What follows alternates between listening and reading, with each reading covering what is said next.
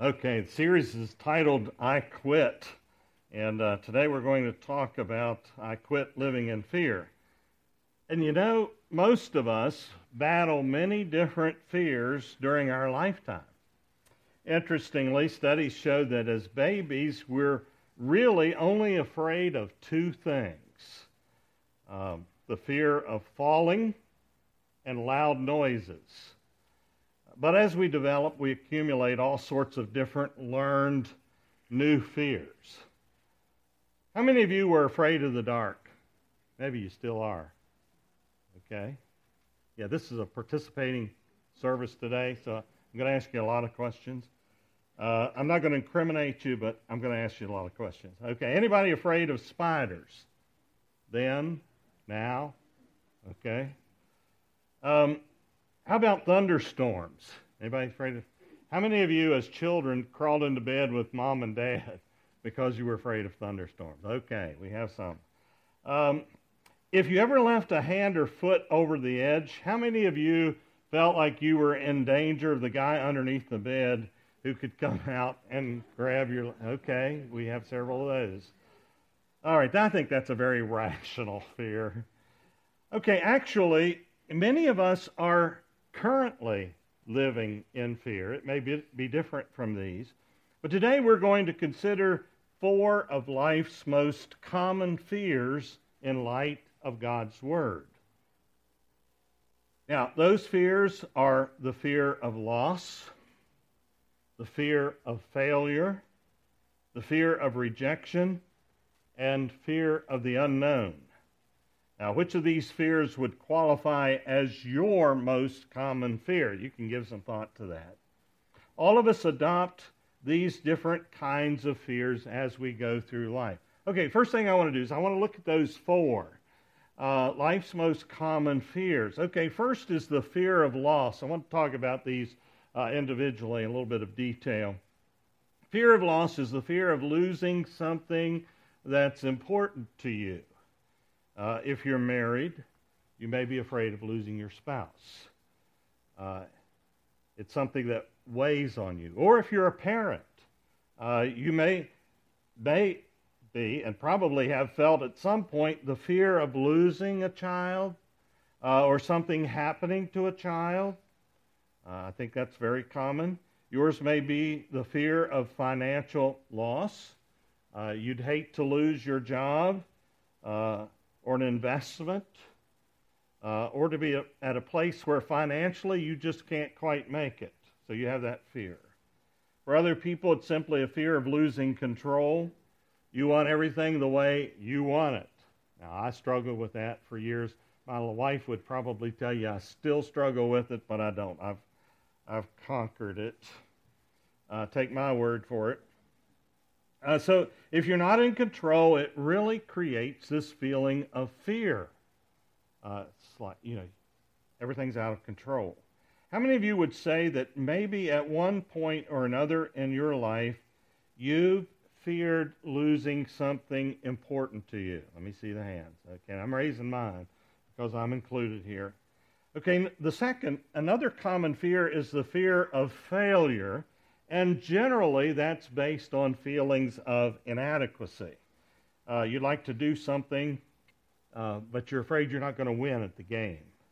Um, you want to start a life group, maybe at church, uh, but you feel like, uh, well, if I start one, nobody will show up, or I might not be a good host, or I might not be a good facilitator.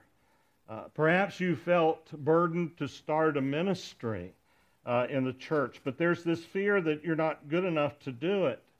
It may be starting a business, uh, going back to school, or, or reaching out to someone uh, may, may have been one of your goals in life, but you're not sure you've got what it takes, so you've been paralyzed by the fear of failure. How many of you would say, that this is a fear that you struggle with. How many of you? Um, many of us battle the fear of rejection. Now, I have to admit, when I was a teenager, I didn't date much uh, because of this fear, this fear of rejection. I was afraid that, you know, the girl was going to say no. Uh, probably, you know, ask me a question like, well, why would I go out with you? And that would just crush my spirit, you know, if somebody said that to me. So a lot of guys, uh, you know, struggle with that. Um, others fear that their husband or wife is going to leave. Um, some people are paralyzed with a people pleasing mindset. Now, that's another one that I used to have that I feel like I've conquered. Um, you want everybody to like you. Now, that's hard in the ministry, especially when you get a congregation the size of this one. I can't say everything every single Sunday, every word that pleases everybody, that makes everybody happy with me, because at some time I'm probably going to deal with uh, one of your uh, weaknesses or sins or areas that where you need improvement, and so you you're not going to appreciate the fact that I mentioned that that I brought it uh, to your and everybody else's attention. No, I don't single people out. Please don't don't misunderstand. I've never done that. I would never do that. Um, but it's hard to please everybody. Um, but there are a lot of people uh, who are people pleasers. Uh, you know, they want everybody to like them. So they wonder, you know, I just got my hair done differently. Are they going to like my hairstyle? Um, are they going to like the way I walk, the way I talk? Uh, the clothes that I wear, you know, are they acceptable? You know, um, do, do, people like the kind of car I drive, the kind of kind of job that I have? Uh, am I p- important enough for others? And so people that have that issue go through life worried that people are going to reject them. Now, is that true of you? Raise your hand if that is is one of your fears a fear of rejection. Okay, let me see hands. Okay. All right, probably not everybody's totally honest. But anyway, number four, fear of the unknown also plagues many people today. Um, what if I get cancer or an incurable disease? What if I lose someone I love who is close to me? You know, this could be a spouse, a parent, child, best friend. List just goes on and on. Uh, what if I lose my job? Or, you know, I'd like to try this new job, uh, but, uh, but I'm not sure that, uh, I'm afraid, I'm not sure that I would like it, uh, or the people there might not like me. Uh, perhaps you're stuck in an abusive relationship, or you're in some kind of bad situation, but for fear of the unknown, you are afraid to step out and make a move. Life is going really great, but I'm afraid something is bad is about to happen. Now, I've run into some people like that. It's like, life's too good. You know, because life's so good, something bad's got to be around the corner. Something bad uh, has, is about to happen. I'm afraid of the unknown. How many of you are afraid of the unknown? How many of you struggle with that? Okay. Well, don't allow any fear to paralyze you. 2 Timothy 1 7, this is the verse that I read uh, from the New Living Translation. For God has not given us a spirit of fear and timidity, but of power, love, and self discipline. Fear is not from God, fear is from our spiritual enemy, Satan. So, because fear is not from God, therefore I will quit living in fear Fear is not the opposite of faith. I think probably when I was younger preacher and didn't know better, I probably made that statement that fear uh, is the opposite of faith, but fear is faith in the wrong things. Faith in the wrong things. Fear is placing faith in the what ifs of life. Um, have you noticed that most people rarely say, what if something great happens? You ever hear anybody say that? I, you know, that's, that's, that's rare, with the exception of dummies who buy lottery tickets and say, What if I win? You know, there are people that actually think they buy a ticket, and they think they're going to, they're going to win. Well, somebody does, but there's a whole lot more that don't. Um, what if something good happens? Most people rarely think that. Um, they're, they're more often afraid that something bad is about to happen. So fear is placing faith in the bad what ifs. Placing faith in the bad what ifs. Now we have the Old Testament example of Moses. Now, a lot of you Bible scholars out there, you know the story of Moses, how he got in trouble in Egypt because he killed an Egyptian that was beating a Hebrew. So he ran away, uh, met uh, his wife to be, and then began shepherding uh, for her father. And he was in the desert keeping sheep, and he approaches this bush that is burning, but it's not consumed. And now this is this is strange. You know, we would expect it to turn to ashes, but it, it was not consumed. It continued to burn. And so God spoke to Moses uh, out of this burning bush, and he paid attention to what God said, like you or I would probably do the same if we were confronted by a burning bush. Uh, in that conversation, God commissioned Moses to go back to Egypt and to lead his people out of bondage to the land of promise. And here's Moses' response. Uh, this should be in your outline, Exodus 4 1. Moses answered, What if, notice the what if, what if they do not believe me or listen to me and say, The Lord did not appear to you? I mean, I have people tell me all the time, you know, God spoke to me and said this. How do I know God spoke to you? You know, I wasn't there. I didn't hear it. So the, Moses is saying, well, you know, what if the people react this way? Well, you know, how do we know that God appeared to you? So God's going to be with him, but Moses is playing that what if game because he was afraid. He had fear. And all of us do this. Now, you know, the, the government and the media is trying to convince us that the economy is getting better. You know, you see all these articles all the time. Well, but a lot of us who are more realistic is like, what if the economy tanks? You know, what if financially everything goes south? And so we think that. It, it becomes a fear. What if I lose my job? What if I lose my health? What if my spouse cheats on me? Uh, what if my kids get hurt? What if we get in a wreck? What if I never get married? What if I marry a jerk? And then we have kids. And we have six kids. What if our cat gets pregnant again? You know, so we have all these fears that, that tend to drive us uh, in life. Now, there are some bad things that could happen in your life. Well, why do the what ifs matter? Why do they make a difference? Well, your what ifs matter because what you fear reveals what you value the most in life. Okay, that's important. Okay, what, what's important to you? What you value the most? For example, if you fear losing your marriage, that's a positive thing in a sense because it shows that you place great value uh, in your marriage. So that's not a bad thing. So if you fear something happening to your children, it shows that, that you really value your children. And again, that's not a bad thing. If you fear losing your job or losing your money, what you value there is financial security and stability. And once again, that's not a bad thing. What you fear reveals what you value most in life. Now, what you fear, however, also reveals where you trust God the least.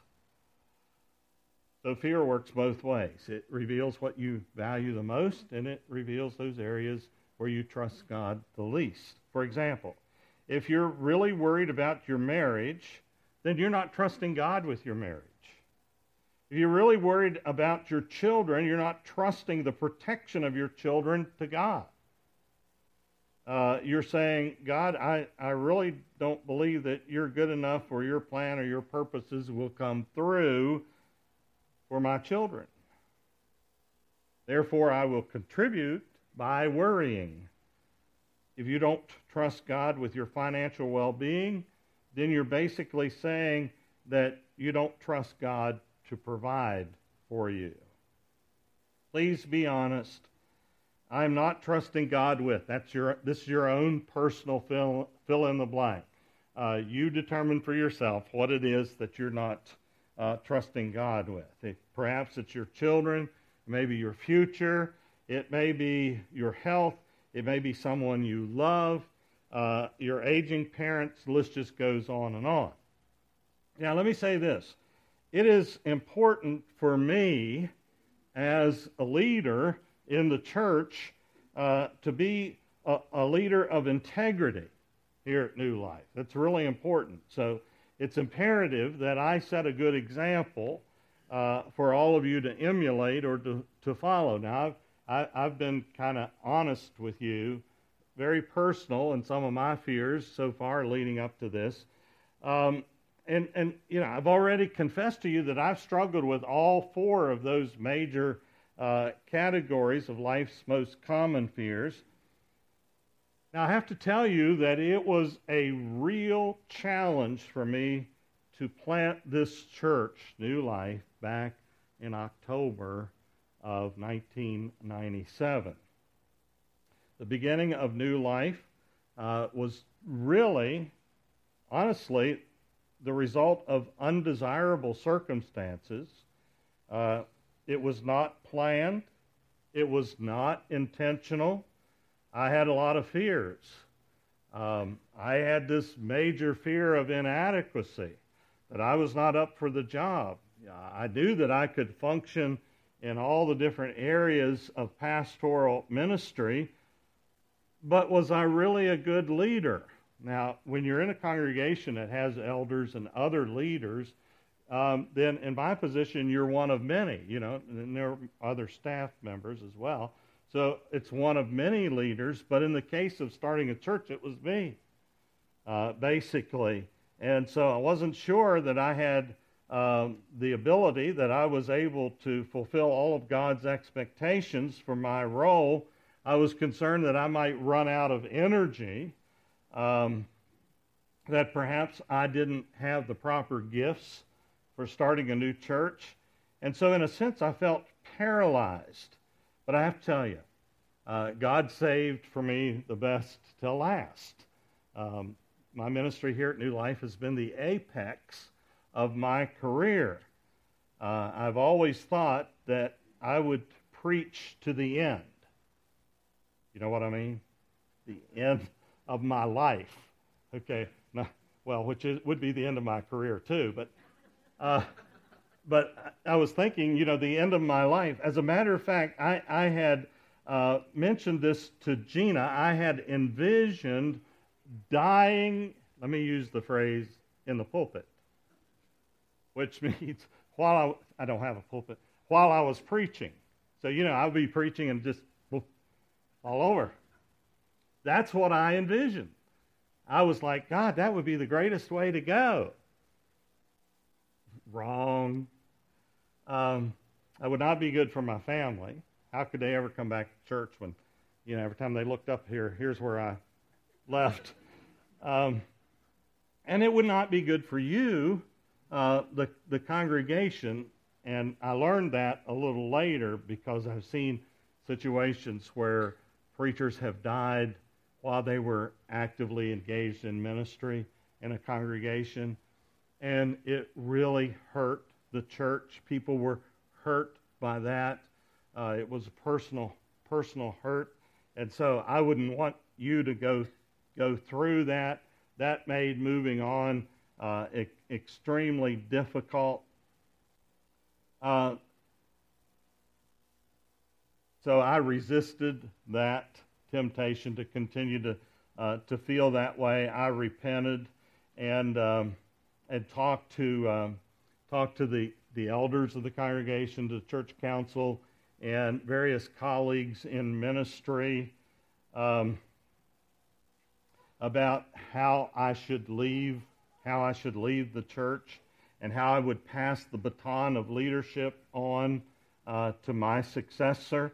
And so the the best and most natural choice for that responsibility is my trusted associate colleague and our teen pastor, Craig Bishop. Okay, what I'm telling you is I'm going to retire in June of 2018. Now, that's almost two years. Um, but I want you to know that. I want you to be aware of it. I want you to, uh, to, to notice as we make progress uh, through the transition. I've been mentoring Craig for a number of years. His uh, leadership skills have significantly developed.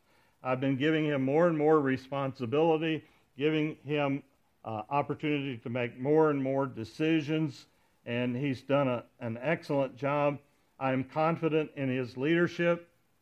So between now and June of 2018, uh, Craig will gradually assume more preaching responsibilities. Uh, right now, he's preaching once a month. Uh, the first of the year, that, that'll change to twice a month. And then uh, later next year to three times. And then uh, in June of 2018, the responsibility will be all his. Now, I plan on being around. Okay? Even though I'm retiring, some of you might want to get rid of me altogether, but I, am planning on staying around. Um, I have have no. I'm not inclined to move or go anyplace. I'll continue to be a member uh, of the church here. I'll be available uh, to fill in interim situations when preacher, churches are between preachers, or fill in when preachers are sick or can't preach on vacation for whatever reason. And I'll do a lot of volunteering here at New Life, and who knows what else. So let me give you this invitation. Uh, feel free to ask me any questions after the service or anytime uh, in the future. Ask me any questions. But I wanted you to be aware of where the ship is going and what's going to be happening and changes that are going to take place. Okay, so that's that's dealing with one of one of my fears. Um, I just, you know, being a preacher, I didn't know if um, the person following me would would follow in my direction. I was afraid that you know things would fall apart, and I had all of these fears, and God's dealt with that, and I feel good about going on. Okay, let's move on. Facing the what ifs of fear. Acknowledge your fear and choose to trust God. It's, it's a decision that we have to make. Uh, the fear is going to naturally come. How we deal with it, that's a choice. Don't just brush your fear off. Don't put your fingers in your ears. Don't close your eyes and go, la, la, la, la, this is not happening to me. That's not going to help. Whatever your fear is and whatever you can do within your power that is effective to minimize the risk, do that. Then make a choice with every bit of faith you have to trust God. Now, let me give you an Old Testament example. David had been anointed to become king over Israel. Um, now, he had been set aside for that purpose. Saul was still reigning as king, uh, but David was anointed uh, before anything happened to Saul. Saul didn't like that. You know, it was apparent to him that God had rejected him and God had selected his successor. He would have wanted one of his sons uh, to become king. And so, um, in, in, his, uh, in his concern and in his dislike uh, over how things were going, he began to despise David. And so he began to seek opportunities to take David's life. And so David was on the run trying to avoid Saul in order to preserve his life. And he wrote this. This is Psalm 56, verses 2 through 4. David says, My slanderers pursue me all day long. Many are attacking me in their pride. When I am afraid, I will trust in you. In God, whose word I praise, in God I trust, I will not be afraid.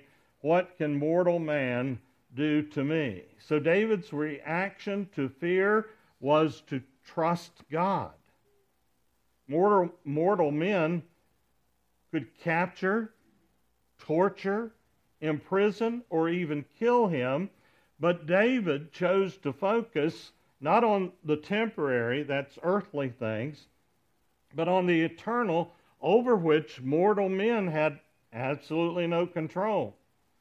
The, the worst of man pales in comparison to the goodness of God. The more you choose to trust in God, the less you will fear things of this world. And so today I encourage you to seek God and keep seeking Him until He takes your fears away.